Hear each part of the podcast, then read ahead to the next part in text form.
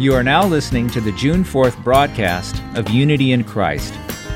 This hour, we have Nearer to My God to Thee, the sermon, and equipping the saints. First, let's begin with Nearer My God to Thee.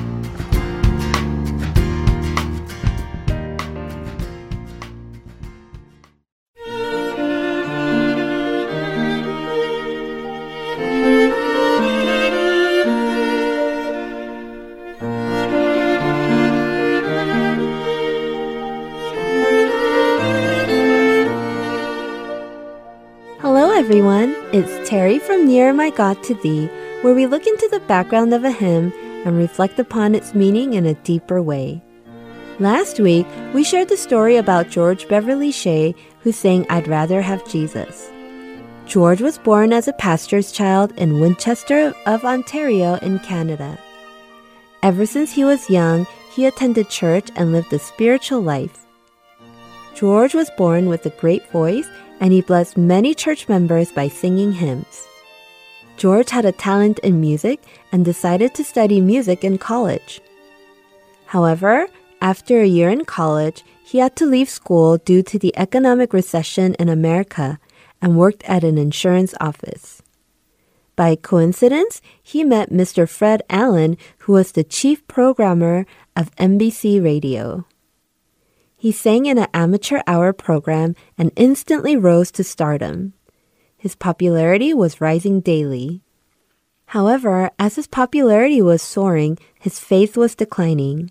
Due to his popularity, he had a very busy life and it was becoming more difficult for him to attend Sunday worship. Eventually, he stopped going to church. He wasn't able to read the Bible, which he once read daily, and he didn't even pray. What incident happened to George? What was the reason why he sang I'd rather have Jesus? We'll find out through a drama.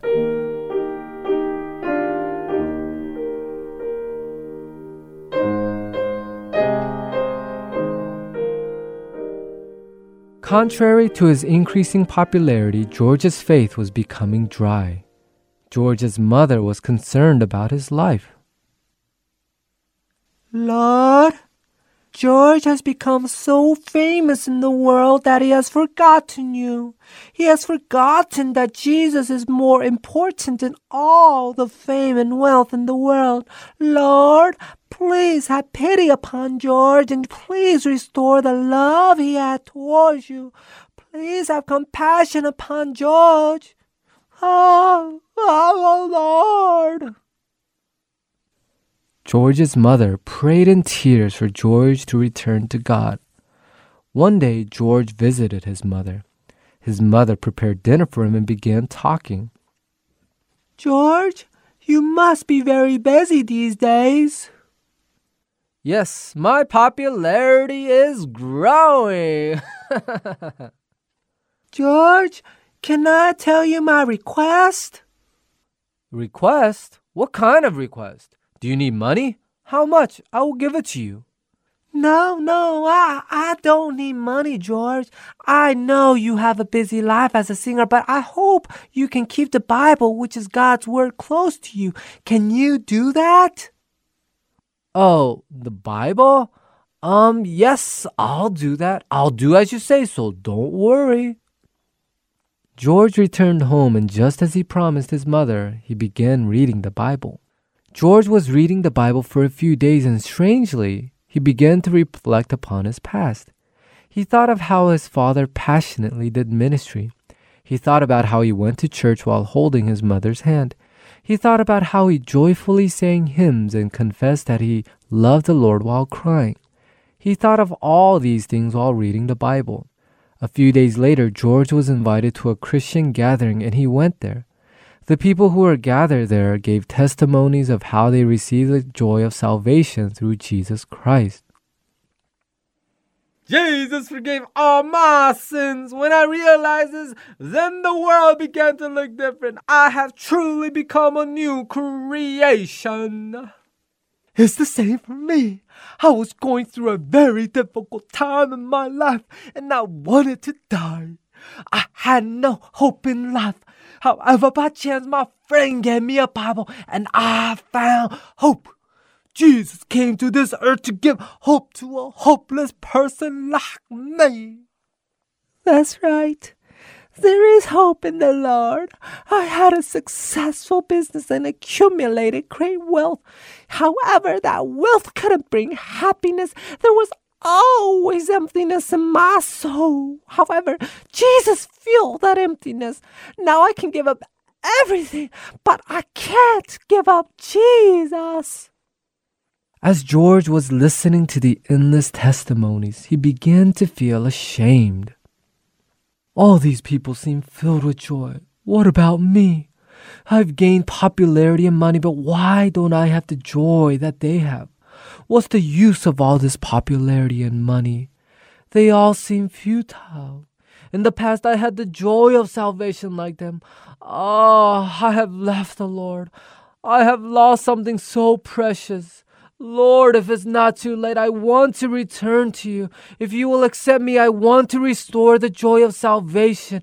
I have used this voice and talent for myself until now, but I will use it for you alone. Lord, please accept me.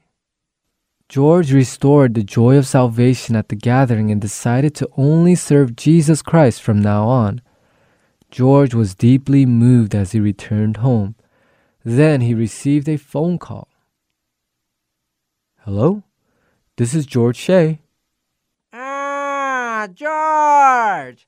I'm Mr. Brown, the president of Capitol Records. Ah, yes. Hello, Mr. Brown. I heard your contract with M&G is ending. I would like to offer you an exceptional deal if you make a contract with Capitol Records after your contract with M&G is over. I will give you three times the contract price and bonus than M&G. How about it? Why don't you make a contract with Capitol Records? Ah, uh, Mr. Brown, thank you for your generosity. However, you called me too late. I just made a contract with someone else. What? You already made a contract with someone else? Which company is it? I'll pay for the penalty, so cancel the contract and work with me. I apologize, but it's a contract that I can't cancel. From now on, I made a contract to only use my voice and talent and my all for the glory of God, who is my Lord, and for Jesus Christ, who saved me. Without hesitation, George turned down an offer from the president of a record company who would have given him three times more money. George's heart had really changed. That day, George went to his mother and shared the happy news. Mother! Oh, George, why are you here at night? Mother, I made a decision. Huh? What kind of decision? I have decided to only praise the Lord. I will no longer be a singer. What? Oh, thank you, Lord. Thank you so much, Lord. You have heard and answered my prayer. Thank you, Lord. That day, George embraced his mother and shed tears in awe of salvation. George quit his life as a singer and returned to his mother's house and lived with her. One day, George's mother left a memo on top of his piano. On the memo, his mother wrote a poem called I'd Rather Have Jesus by Rhea Miller. Huh? A memo? I'd rather have Jesus? I'd rather have Jesus than silver or gold. I'd rather be his than had riches untold. I'd rather have Jesus than houses or lands. I'd rather be led by his nail pierced hand than to be the king of a vast domain or be held in sin's dread sway. I'd rather have Jesus than anything this world affords. What an amazing confession. My feelings are written in this poem. Let me add a melody to this poem. I'd rather have Jesus than silver or gold. George sat in front of the piano and began adding a melody to the poem and the popular hymn, I'd Rather Have Jesus Was Born. Later on, George met Billy Graham, who was the greatest evangelist at that time. They served together for 45 years and shared the gospel to over 2.2 million people and saying, I'd rather have Jesus.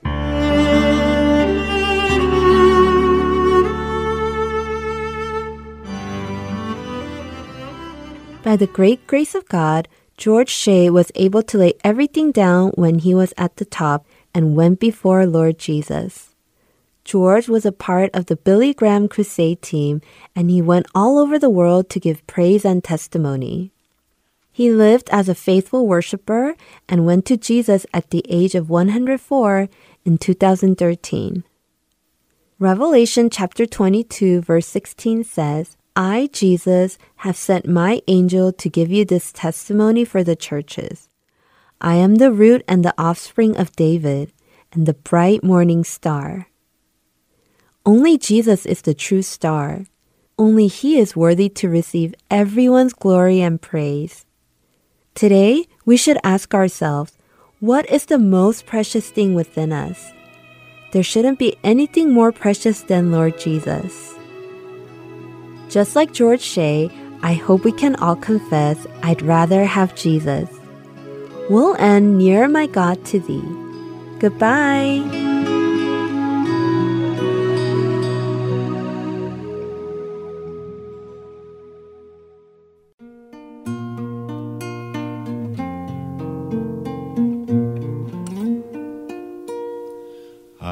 Rather have Jesus than silver or gold. I'd rather be his than have riches untold.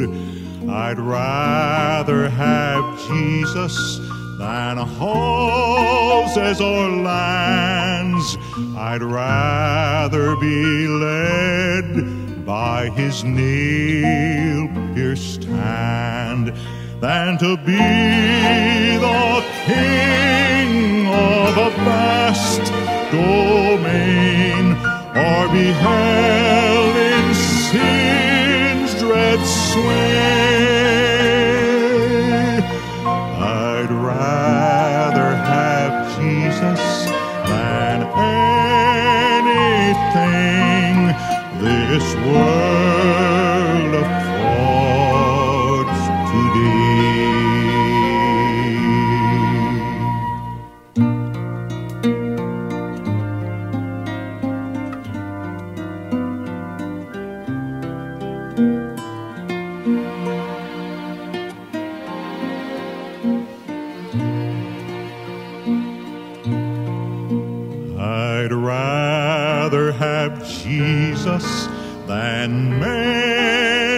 applause. I'd rather be faithful to his dear cause. I'd rather have Jesus than worldwide fame. I'd rather be true to his holy name than to be the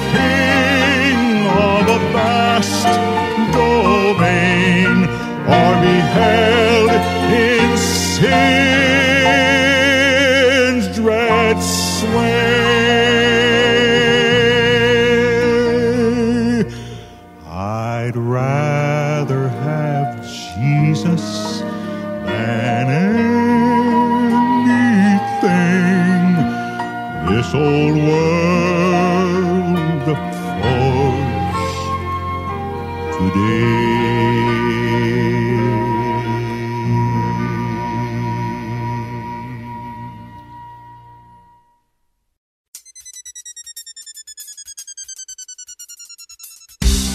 Coming up next is a sermon by Pastor Bill Miter of Arizona Community Church.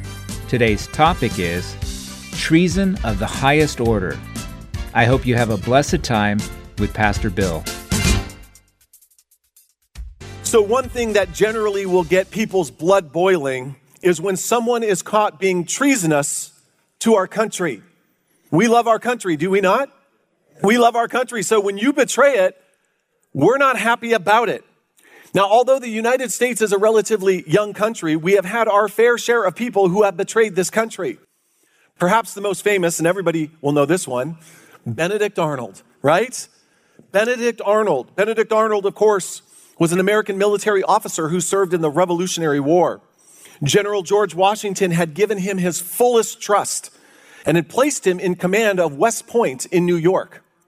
Arnold, however, was planning to surrender the fort to British forces, but the plot was discovered in September of 1780, whereupon Benedict Arnold fled to the British lines. He was then made a brigadier general in the British Army, and then he went on to lead the British Army in battle against the very soldiers that he had once commanded. Makes your blood boil, doesn't it? Not good. Not good. But he wasn't the only one. One of the more unique acts of treason was actually carried out by a married couple, Julius and Ethel Rosenberg, a husband and wife duo. The Rosenbergs were convicted of providing top secret information on radar, sonar, jet propulsion, and this is critical, valuable nuclear weapon designs. At that time, when they did that, the United States was the only country in the world that had nuclear weapons. We were the only one with that information, and these people gave it away. Makes your blood boil, doesn't it?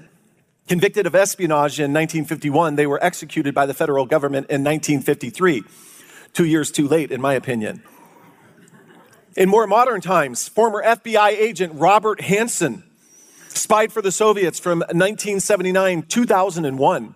Hanssen espionage, his espionage was described by the Department of Justice as possibly the worst intelligence disaster in US history. 1979 to 2001, he gave away military secrets. His handlers, that's what they called it, the, the Russians that handled him, his handlers, he would literally drop off secrets in a park in Washington, D.C., and they would go and pick it up. And he did this for years and years and years. And it's really interesting. You can go online and actually watch his arrest on YouTube.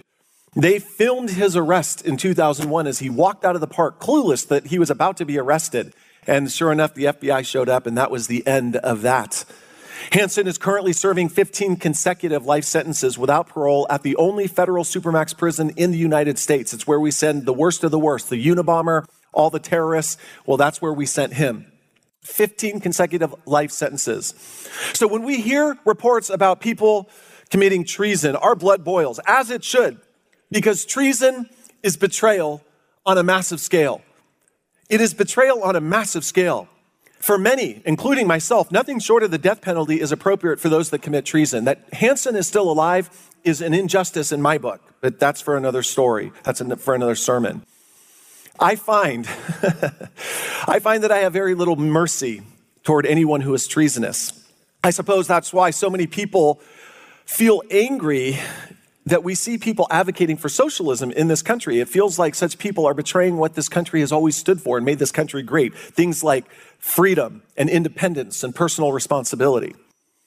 But here's the deal this sermon today is not about this country and it is not about the people that commit treason against this country. Here's where it gets interesting for those of us that are believers. For those of us that are believers, we understand, at least we should, that acts that we deem treasonous don't necessarily have to be tied to the betrayal of one's country. As a matter of fact, we understand that there is a type of treason that makes betraying one's country seem, and I mean significantly, significantly less offensive. If you can believe it, there is a type of treason that is significantly more offensive than the people that I just laid out. More offensive, Benedict Arnold did, than Julius and Ethel Rosenberg did, more offensive than what Robert Hanssen did. We understand this. At least we should. And that is the treason that led Jesus to the cross. It is the treason that led Jesus to the cross. See, there is a type of treason that is worse than even betraying one's country, and that is the sin. That is your sin and mine. What does that treason look like? It looks something like this. Church, it's my honor to take us to the Word of God today. We'll be in Isaiah chapter 1, looking at just 2 and 4, to look at what treason of the highest order looks like. So, church, hear the word of God this morning. Hear, O heavens, and give ear, O earth, for the Lord has spoken. And this is God speaking. Children I have reared and brought up, but they have rebelled against me. The ox knows its owner, and the donkey its master's crib. But Israel does not know. My people do not understand. Ah, sinful nation, a people laden with iniquity, offspring of evildoers, children who deal corruptly. They have forsaken the Lord. They have despised the Holy One of Israel. They are utterly estranged. Amen. Church, hear the word of God. By the way, this morning, if you want to know what treason of the highest order is, just go on to read all of Isaiah chapter 1. It is an indictment on an entire nation for having turned their backs on the one true God. The late, great pastor and theologian, Dr. R.C. Sproul, said sin is treason against a perfectly pure sovereign. It is an act of supreme ingratitude toward the one to whom we owe everything, to the one who has given us life itself.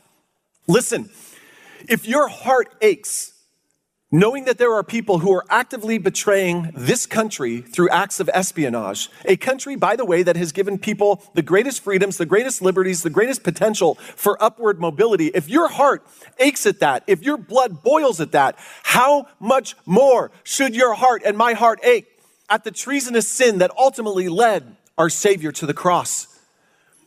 So often as Christians, we are consumed with politics and the things of this world. And as we should, there, there is a point in which we need to be involved in this world and playing our part. But we cannot lose sight of something more important. And that is this kingdom called the kingdom of God and the church, who is the bride of Christ, and the purity therein of the people of that church, you and me.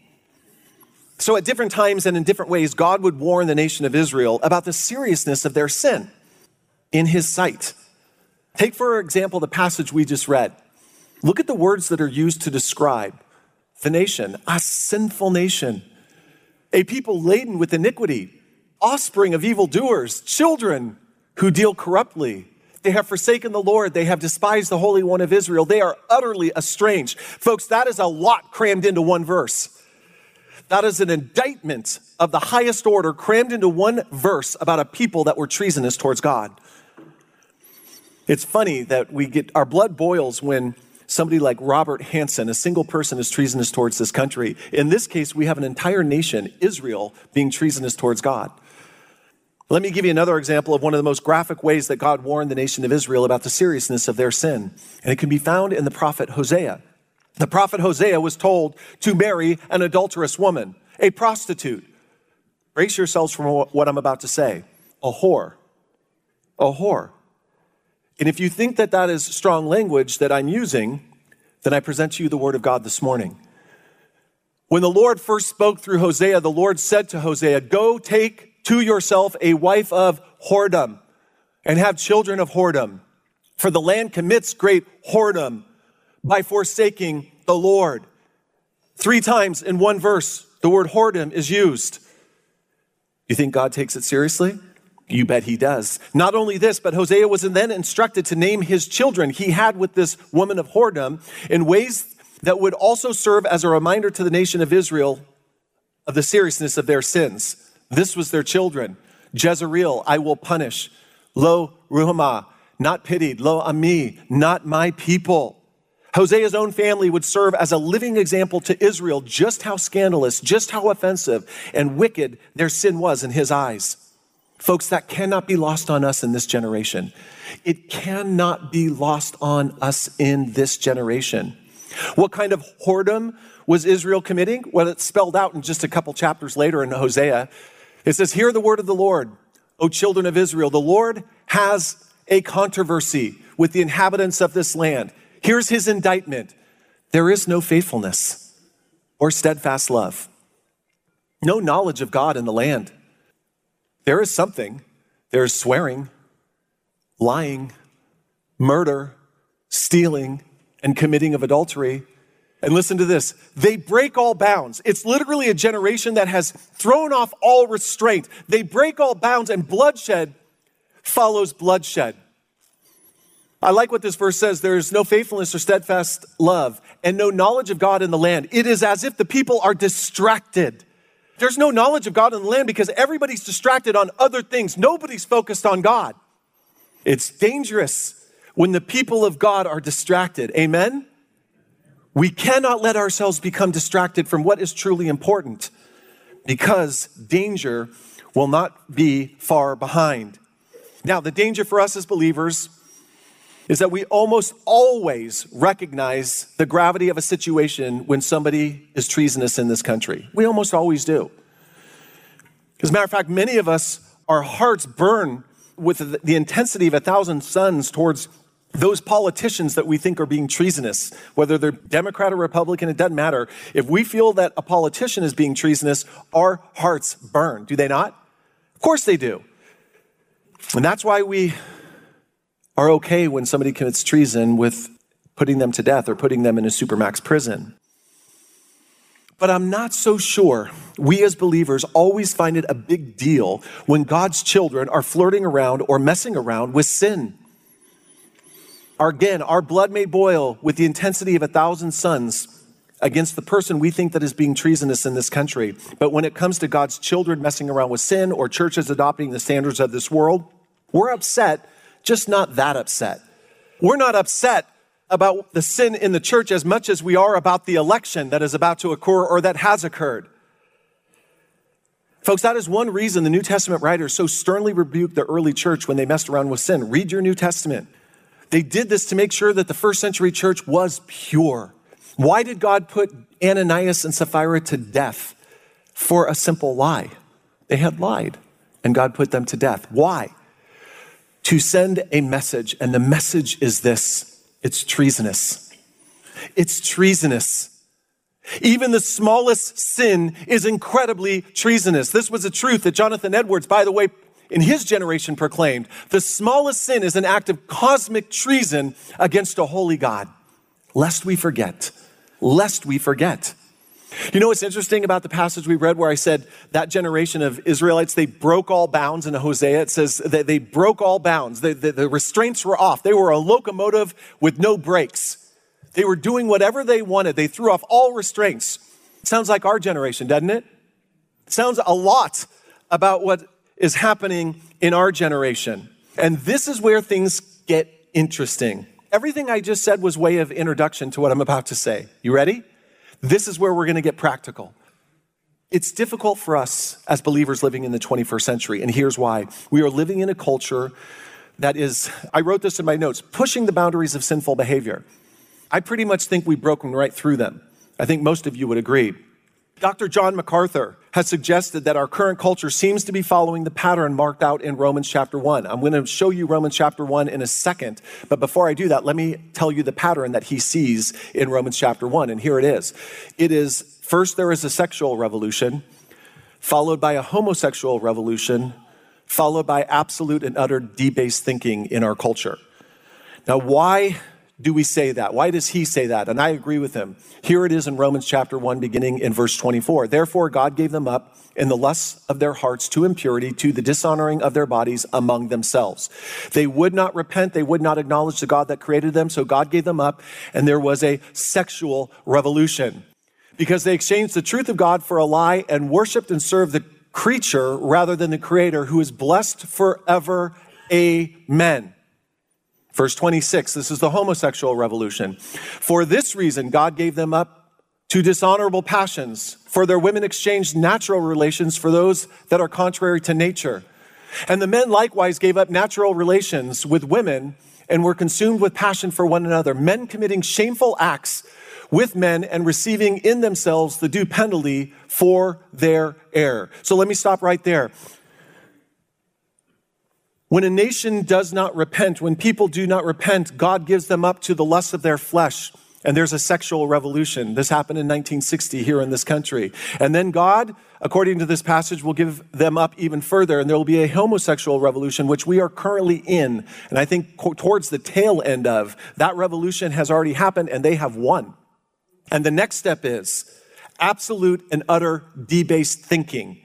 And since they did not see fit to acknowledge God, God gave them up to a debased mind to do what ought not to be done. I think many of you would agree with me that we are living in a generation of debased thinking. How bad is it? It's bad enough that where men who want to call themselves women can compete in women's sports, win that sport, and we give them and they're smashing records and we're acknowledging it as if it's true.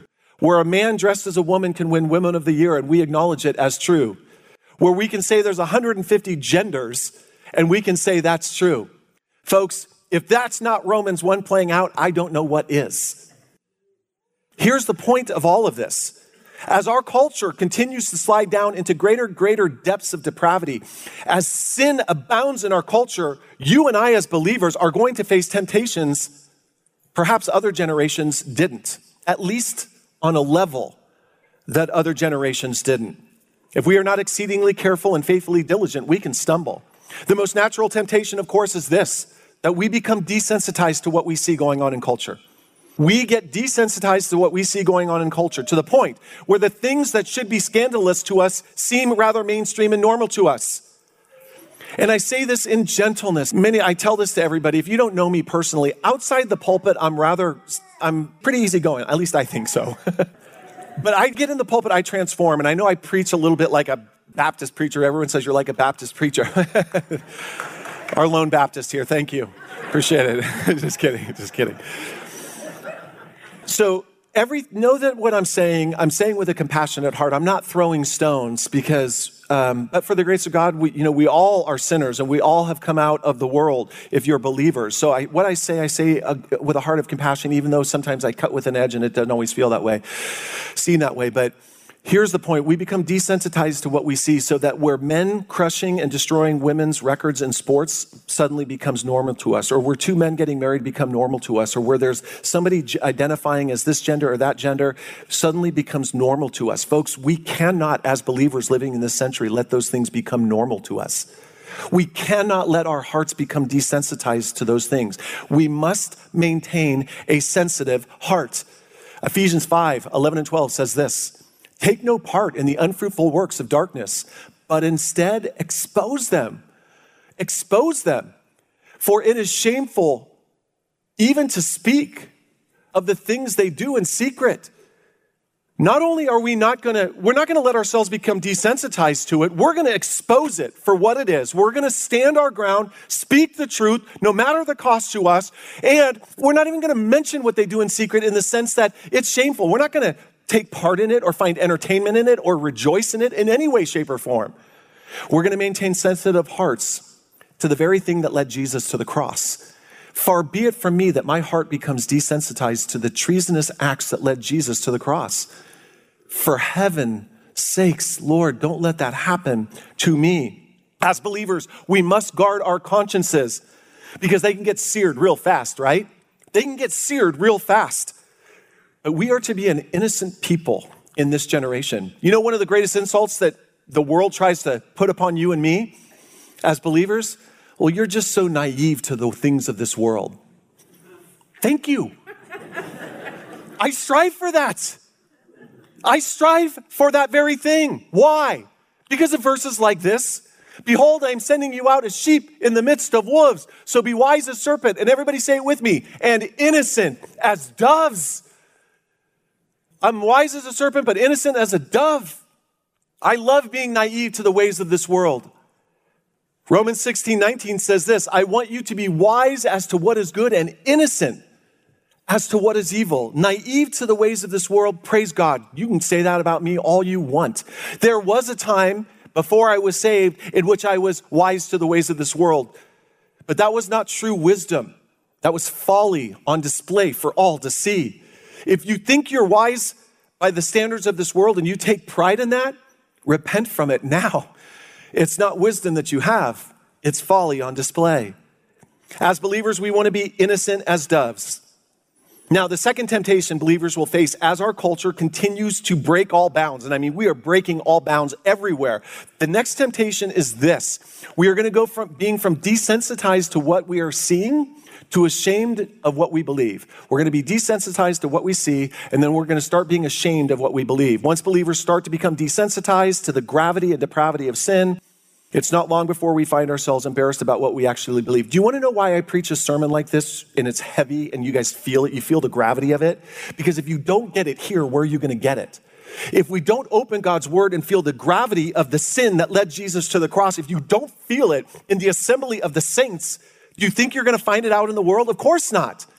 And I know it's, a sermon like this weighs on us. It's like, wow, this is a heavy sermon. Praise God. Praise God. As believers, here's the temptation. We don't want to seem old fashioned or out of touch. We don't want to be those Bible thumping Christians. No, we want a seat at the table of modern pop culture, right? I want to hang out with the popular people, right? Remember high school? I want to be with the popular people. And by the way, I'm telling you, what we all experienced in high school, that, that popularity, the drive to be popular and be a part of the popular group, that stays with you to some degree. Th- it, that pressure, the desire, like, well, I don't want to be on the out, I want to be on the in.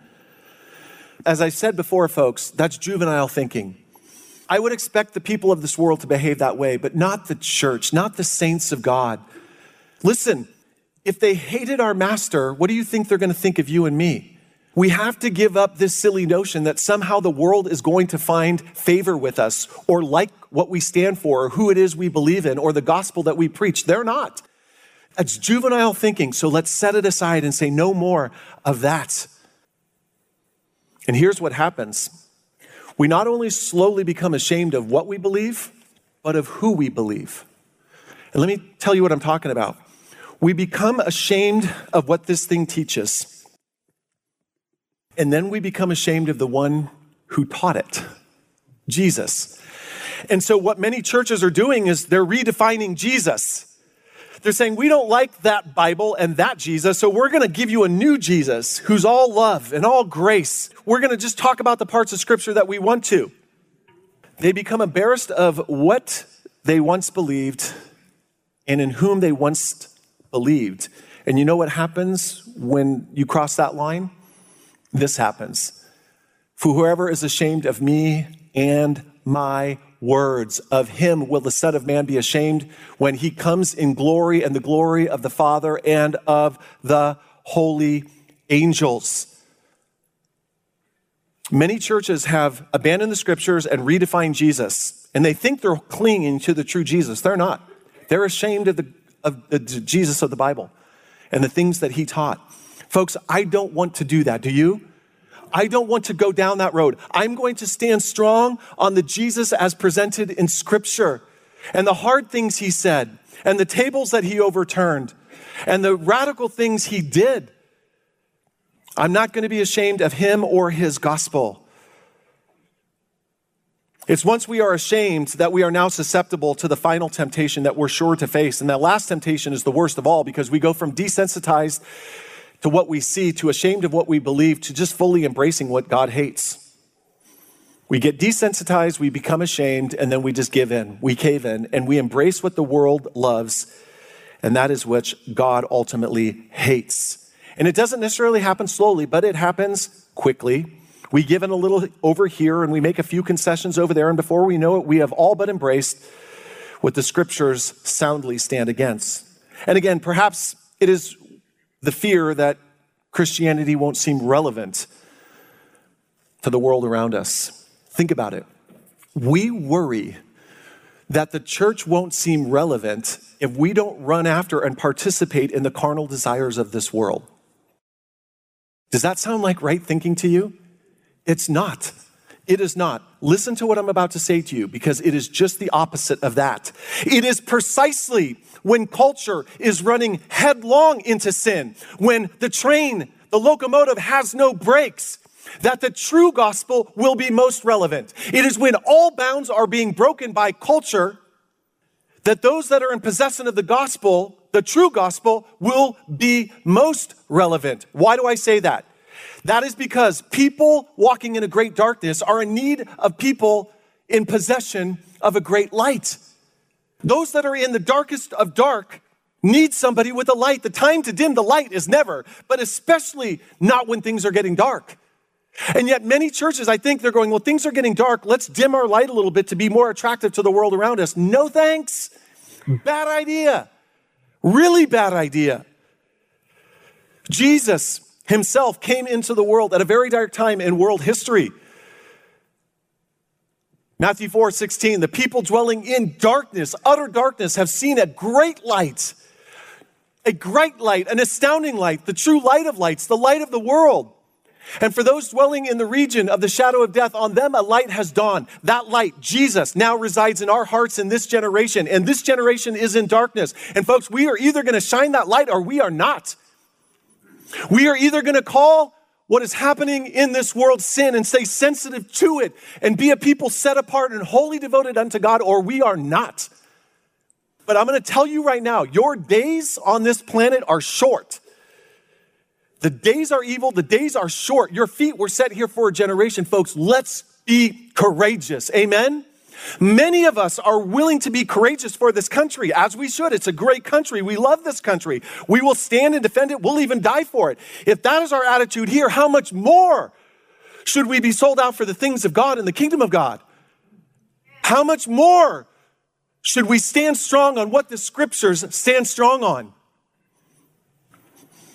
There have been pastors in an attempt to be friendly with the world and to seem cool and hip have said things like this that we shouldn't shout about the things that the Bible whisper about. And that's in regard to sexual sin. They're going to say like, well, Jesus never talked about homosexuality himself, and the Bible doesn't talk a lot about it, so we shouldn't shout what the Bible whispers about. I got news for you. The Bible shouts about these things. The Bible shouts about gender and marriage and purity and all. The Bible shouts about all of these things, but not in a way to condemn, but in a way to call people to repentance and faith in the one true God. The people dwelling in darkness have seen a great light. And in those dwelling in the region of the shadow of death, on them a light has dawned. That was Christ in the first century, but your feet and my feet have set, been set in the 21st century. Will we shine that light? Or will we be ashamed, afraid, or doubtful of the power of the gospel to transform lives? Folks, do you believe that the gospel of Jesus Christ, crucified and risen, can transform people from the inside out? Because if you do, proclaim it with all of your heart. Do not be afraid to tell people that the very thing that led Jesus to the cross, that treasonous sin that is your sin and my sin, the very sin that led Jesus to the cross is the very same treasonous sin that can be forgiven because of the cross.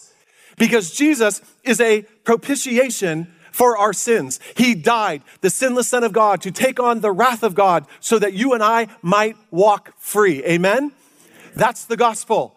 That your sin was transferred to the cross and his righteousness is transferred to you, and it's done when you come before Christ with childlike faith and say simply, Lord, forgive me, a sinner. I repent of my sins, my treasonous acts towards you. And I ask that you would receive me. And the greatest, some of the greatest verses in all the world, some of the greatest things that Jesus said, one of the favorite things, I say it all the time, Jesus said, I will never cast away the one that comes to me. If you come to him with a humble, repentant heart, he will receive you and he will forgive you. Now, let's bring this full circle because I got to wrap this up. Let's go full circle. Back to this guy. Possibly the worst intelligence disaster in U.S. history, Mr. Hanssen. Hanssen is currently, as I said, serving 15 consecutive life sentences without parole at a federal supermax, the only federal supermax we have. There is literally no hope of him ever getting out, no hope of him ever seeing his family again, no hope of anything other than 23 hours a day in solitary confinement and just a little bit of time outside. But let me ask you a question. What kind of man do you think Mr. Hanssen would be if all the charges were dropped against him and he was set free and allowed to anonymously relocate any in the world, anywhere in the world with his family and to live out his days with his family? Well, he would probably be one of the most grateful, thankful, happiest men on the face of this planet. That's what I guess. I would be. Treasuring each day of freedom as if it were the most precious gift ever given. That's what he would do. But guess what, folks? That's never going to happen to him. There's no hope for him ever getting out. But that's exactly what happened to you and me. That is exactly what happened to you and me. We have been forgiven of treason of the highest order we are guilty of a treason that makes his treason look like nothing.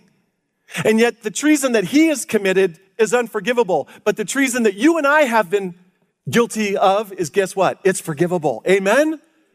It is forgivable and it is forgiven if you are in Christ. So what type of people should we be? We should be people just like this. And Jesus answering said to him, Simon, I have something to say to you. And he said it, and he answered, Say it, teacher. A certain money lender had two debtors. One owed 500 denarii and the other 50. When they could not pay, they canceled the debt of both. Now, which of them will love him more? And Simon answered, The one, I suppose, for whom he canceled the larger debt. And he said to him, You have judged rightly. Then turning toward the woman, he said to Simon, Do you see this woman? I entered your house and you gave me no water for my feet. But she has wet my feet with her tears and wiped them with her hair. You gave me no kiss, but from the time that I came in, she has not ceased to kiss my feet. And you did not anoint my head with oil, but she has anointed my feet with ointment. Therefore, I tell you, her sins, which are many, are forgiven, for, who, for she loved much. But he who is forgiven little loves little.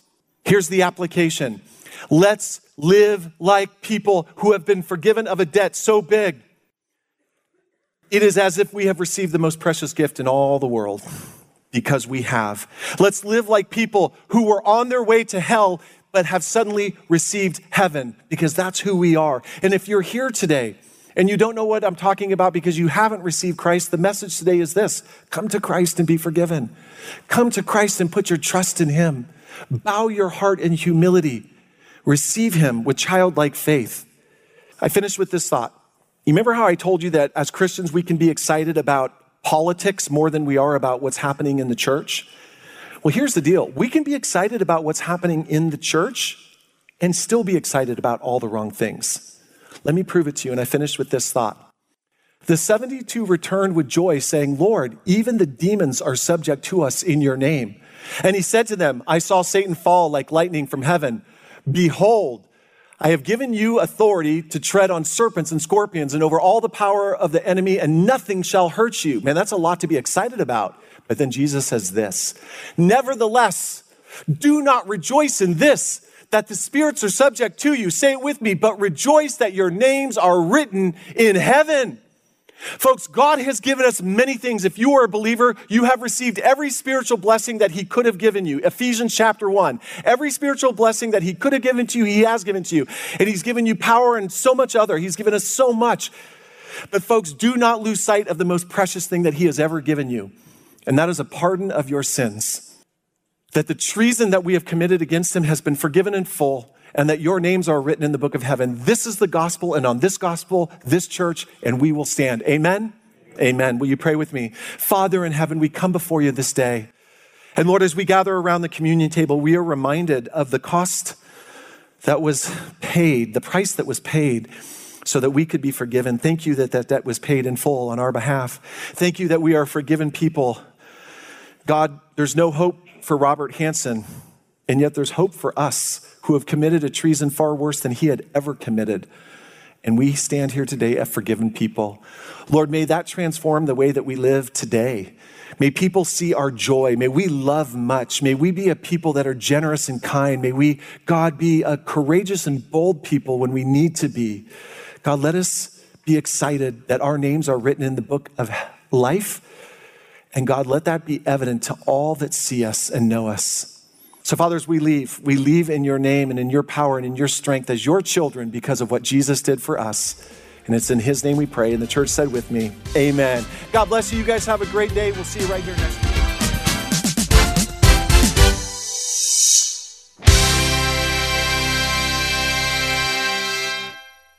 Jesus, I my cross have taken all to leave and follow thee, destitute, despised, forsaken.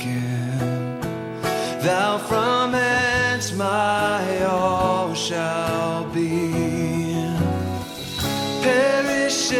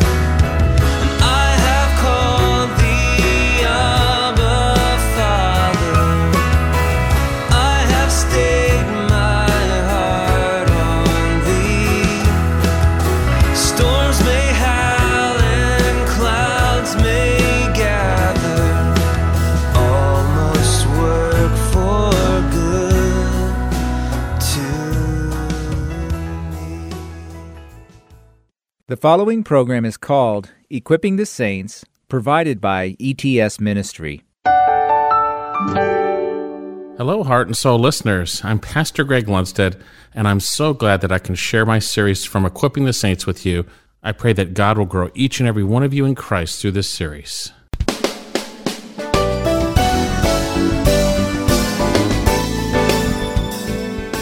First of all, in Scripture, the term the faith could be speaking, as I shared earlier, of the body of doctrine that true believers believe, right? The faith. This is the faith once for all delivered to the saints. It is the body of truth that Jude encourages and exhorts the church to contend for. The faith, it's what we believe that has been delivered once for all to the church. Or it could be speaking simply of biblical faith, faith in the Lord Jesus Christ as revealed in the Word, which brings about salvation and also brings about sanctification. And that's what I believe he's speaking of here. I don't believe he's speaking of the body of doctrine, but that he's speaking of the personal faith of those chosen of God. Does that make sense? Personal faith of those chosen of God. Now, before we talk about this idea, this faith here, we need to unpack this and we see some difficult, with some people, theological terms. He says, for the faith of those chosen of God. Paul simply was appointed an apostle for the goal or purpose to bring about the faith of those chosen of God, or literally the eklektos of God. And you think of the word elect, we think of voting. We choose. We have an election where we choose a president or whatever it might be. But first of all, we need to ask a question who are the chosen of God, or what does this term mean? The term eklektos of God is a simple term which literally means those God chose. He is an apostle for the faith of those God chose. That's what he's saying here in this verse. Now, many debate the doctrine of election, and these debates, I believe, are fruitless and useless. And although we do not understand just as God holds us all responsible when we reject the provision of His Son, so too Scripture teaches that God chooses whom He will save. And that's as far as Scripture goes. And folks, although we don't understand and we cannot harmonize human responsibility with God's sovereign election, we cannot harmonize the fact that we are to preach the gospel throughout the whole earth. We can't harmonize that it doesn't mean that election is not true, and it doesn't mean we have the right to change what it means because we don't understand. That's arrogance and that's pride. Election is all over the scriptures. Thumb through with me as I look at some of these verses. Ephesians chapter 1, go back to verse 3. Paul is going to praise God for everything that he has brought about in the Father, in the Son, and in the Spirit for the body of Christ. Ephesians chapter 1 verse 3. Blessed be the God and Father of our Lord Jesus Christ, who has blessed us with every spiritual blessing in Christ, just as He chose us, this is that word, in Him before the foundation of the world. When did God choose before the foundation of the world? That we should be holy and blameless, there's the goal before Him. In love, He predestined us to adoption as sons through Jesus Christ to Himself according to the kind intention of His will, to the praise of the glory of His grace which He freely bestowed on us in the Beloved. There we see God chose before the foundation of the earth. Second Thessalonians 2.13, flip over there. Second Thess 2.13. But we should always give thanks to God for you. I love how Paul is always giving thanks for the body of Christ. Brethren, beloved by the Lord, because God has chosen you from the beginning for salvation through sanctification by the Spirit and faith in the truth. What a wonderful verse we could spend the whole time here on this verse. We have a theology here of God choosing for salvation through faith in the truth, bringing about our salvation and sanctification. Let's go to 2 Timothy chapter 2, verse 8. And only if we talk to each other this way, what a wonderful time of fellowship we would have. Paul tells Timothy, 2 Timothy 2 8, remember Jesus Christ, risen from the dead, descendant of David according to my gospel for which I suffer hardship, even to imprisonment as a criminal. But the word of God is not imprisoned. For this reason I endure all things for the sake of those who are chosen. 1 Peter 1 1. Peter addresses those scattered, those resident aliens. They're residing here in the earth, but they are aliens because their identity is in Christ in the heavenlies. 1 Peter 1 1. Peter, an apostle of Jesus Christ, again, apostle Jesus Christ, to those who reside there, resident aliens, reside as aliens, scattered throughout Pontus, Galatia, Cappadocia, Asia, and Bithynia. And he says, who are eklektos, who are chosen. According to, here's how it happened, the foreknowledge of God the Father. We are chosen by God, we are elect, and although we fully don't understand it, no one becomes a Christian solely by their own choice, but God chooses before the foundation of the world whom he will save. Now I need to say one thing to clarify. Although election is true, we do not elevate it or build our theology around that one doctrine to the exclusion of other truths that God has revealed. There's an effective work, I believe, of Satan in the church these days of believers who elevate election above every other doctrine in scripture. They have a one doctrine bandwagon which excludes and lessens other truths of God. And unfortunately, some defending election, it has become to them more important than God himself. Folks, election is not the only truth revealed in scripture concerning God and man. It is not the center pin of revealed truth. It is not the center of our theology. Then that makes it about us, folks. Christ is the center of our theology, not our election. Don't build your theology around it alone. We need to have a balanced view of scripture that is Christ focused. Just be thankful if you are saved, that he chose you and praise him. And if you're not saved, don't say, well, maybe I'm not elect. God says this to you. If you hear his voice, do not harden your heart. You're responsible. You're completely responsible for rejecting the gospel. You will be held accountable for rejecting the gospel. Regardless of election, it doesn't matter. If you hear his voice, don't harden your heart. So then we have in our passage here, Paul was made an apostle simply for the goal or purpose of bringing about the faith of those who were chosen, the eklektos of God, those God chose. Well, how is it that God brings about the faith of those who are chosen? How did the apostle Paul specifically bring about the faith of those chosen of God? The answer is fairly simple. It was by declaring the gospel, declaring the word that was revealed to him by Christ, inspired by the Spirit, written for our benefit, in which the whole church is built upon. It is the foundation of the word laid forth by the apostles and prophets, proclaimed that brings about the faith of those chosen of God. God laid the foundation through the apostles and prophets, and what did they do? They brought forth the word of God. Take, for instance, the apostle Paul. First of all, remember when Jesus called Paul? He called him to be his witness, to declare his truth that would be revealed to him. And remember, after Paul had been blinded, God sent Ananias, the good Ananias, not the bad one from earlier chapters in Acts. He sent Ananias to bring back his sight ultimately. And when he was there, Ananias says this to him, and Paul recounts this in Acts chapter 22, verse 14. And then he said, Ananias, the God of our fathers has appointed you to know his will. First thing, God has appointed Paul to know his will. And to see the righteous one, he saw Christ. And to hear an utterance from his mouth, he heard the word from his mouth. And then he says, here, this is what's going to happen. For you will be a witness for him to all men of what you have seen and heard. Paul is a witness of Christ to all men from what he had seen and heard, and we have that in scripture.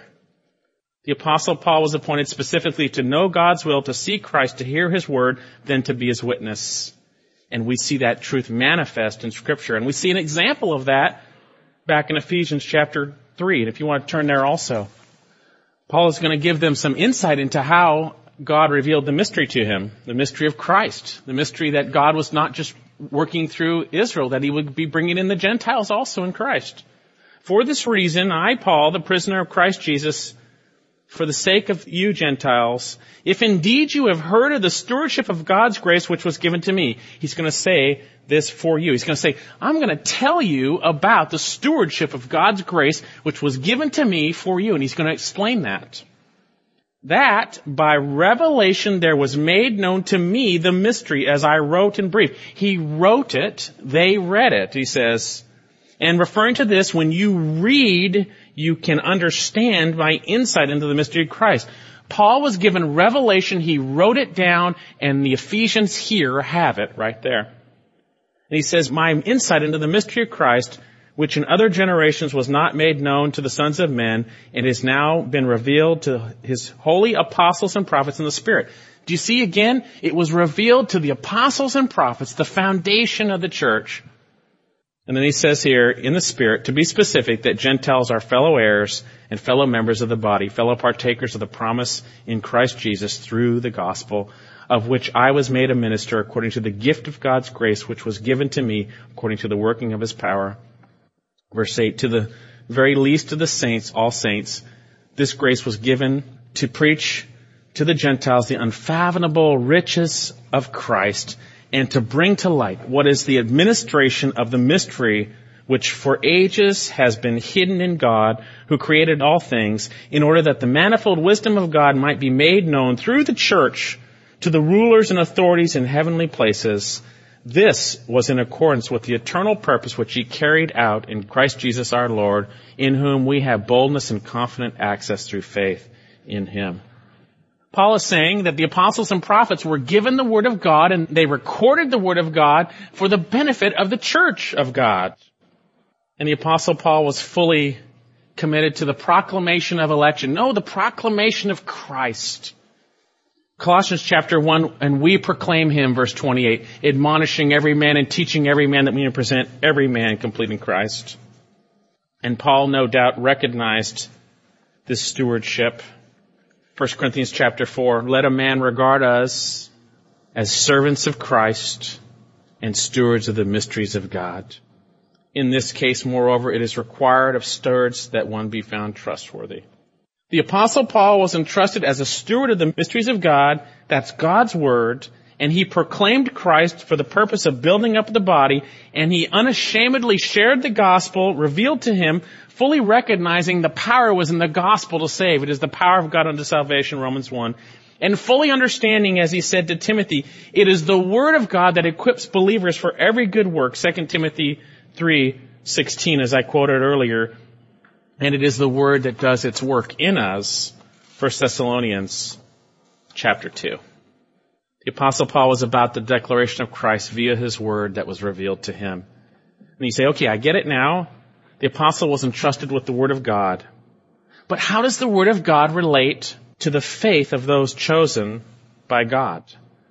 Very simple. Our faith is in Jesus Christ as revealed in His Word alone.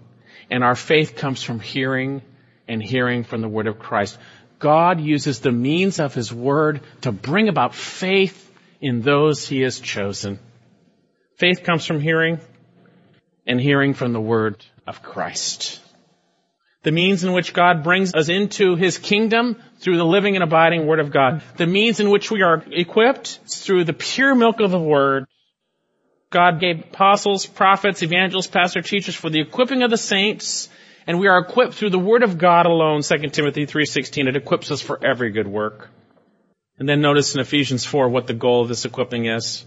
What's the goal again? Ephesians 4, I'll read this for you until we attain the unity of the faith and the knowledge of the Son of God. That's real similar to our passage. Paul, a bondservant of God, an apostle of Jesus Christ, for the faith of those chosen of God and the knowledge of the truth. So then, all this said, Paul was appointed and gifted as an apostle to bring about the faith of those chosen. And how does it happen? to the proclamation of the word, this foundation laid by the apostles and prophets, which is being built upon. And folks, your faith from start to finish is based upon what God has revealed through the apostles and prophets concerning Christ. And that's why it is such an abomination to have these gospels all throughout the church would have nothing to do with the Word of God. Gospels like try Jesus or add him to your life. All that type of stuff which is not in Scripture. That will generate a bogus, earthly, worldly faith rather than true faith in the true word concerning the true Savior, Jesus Christ. Okay, so practically, what can we get from this first portion? It is the Word of God revealed by the apostles and prophets that God uses to bring about faith in Christ, saving faith and sanctifying faith. Folks, do you realize what's being said here? Paul was an apostle for the faith of those chosen. That's the reason why. And we have the fruit of Paul's faithful apostleship here in the Word of God. Our faith is not based on what we see. Our faith is not based on what people say apart from the Word of God. Our faith is not based on what we feel. Our faith is based upon the revealed Word concerning Christ, which is the foundation of the church, which was initially laid by the apostles and prophets. You know, sometimes there are people who share with me and they say, I don't think I could ever have faith like you, and I chuckle in my heart. Because if they saw my heart, they realize my faith has nothing to do with me. But I share with them as I share with you right now. My faith is not because of me or some super gifting, although there is a special gift of faith, spiritual gift. But folks, we are all called to have faith and believe in the Lord Jesus Christ. We're called, we're commanded to do that. We are all commanded to believe what He says. We're all commanded to trust in Him. And where does that faith come from? It is created in the heart of a true believer as a response to the living and abiding Word of God. It's that simple. Simply put, you want to trust Christ more, get into the Word more. Hide it in your heart, run it through your mind, set your mind on the things above as revealed in the Word, let it dwell richly in your hearts. Get the Word of God into your heart through diligent, faithful meditation study, and God will bring about faith in what He says. Now some of you are saying, well, I do that. I'm in the Word all day long. I've got Bible verses on my mirror. I've got in my pockets. I've got everything here, but I don't seem to have the faith that I think I should have. It's so small. Could it be you haven't set aside your sin before you've gotten in the Word of God? Could it be you have sin in your life? And you can look at as many verses as you want, but it's not going to change you. You're going to be a forgetful hearer, like James would say. Folks, James talks about putting aside all filthiness and all that remains of wickedness, our responses to trials, our speaking angrily and too quickly. Rather, we should be quiet. Put that aside. Then in humility receive the word and plant it. Maybe your faith is very small because your sin is very large.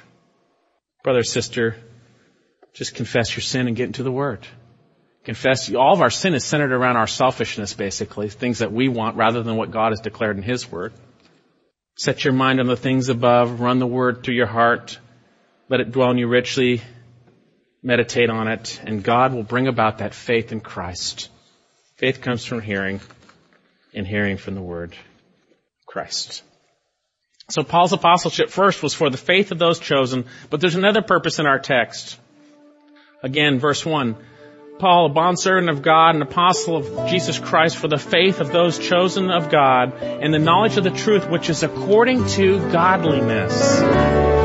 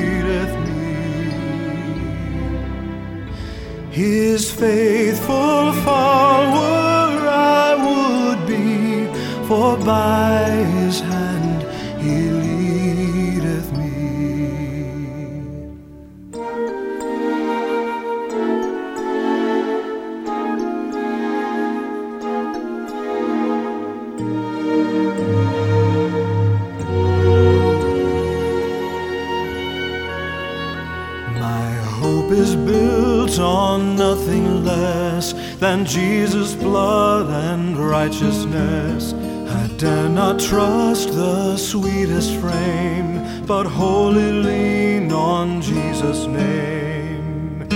On Christ the solid rock I stand, all other ground is sinking sand.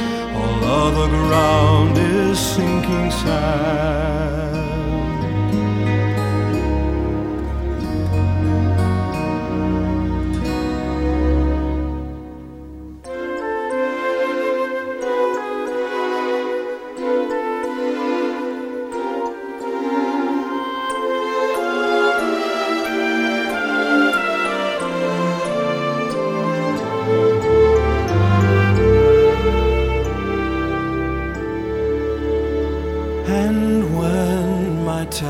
Task on earth is done, when by thy grace the victory's won, in death's cold wave I will not flee, since God through Jordan leadeth me. He leadeth me, he leadeth me by his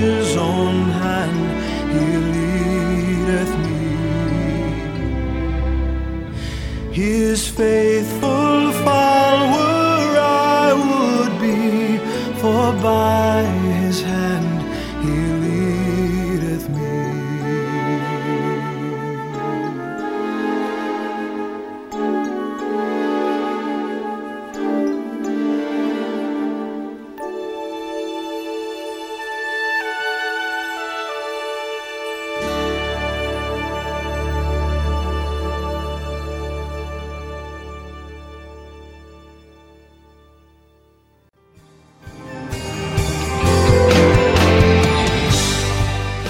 We are now ending our Unity in Christ broadcast.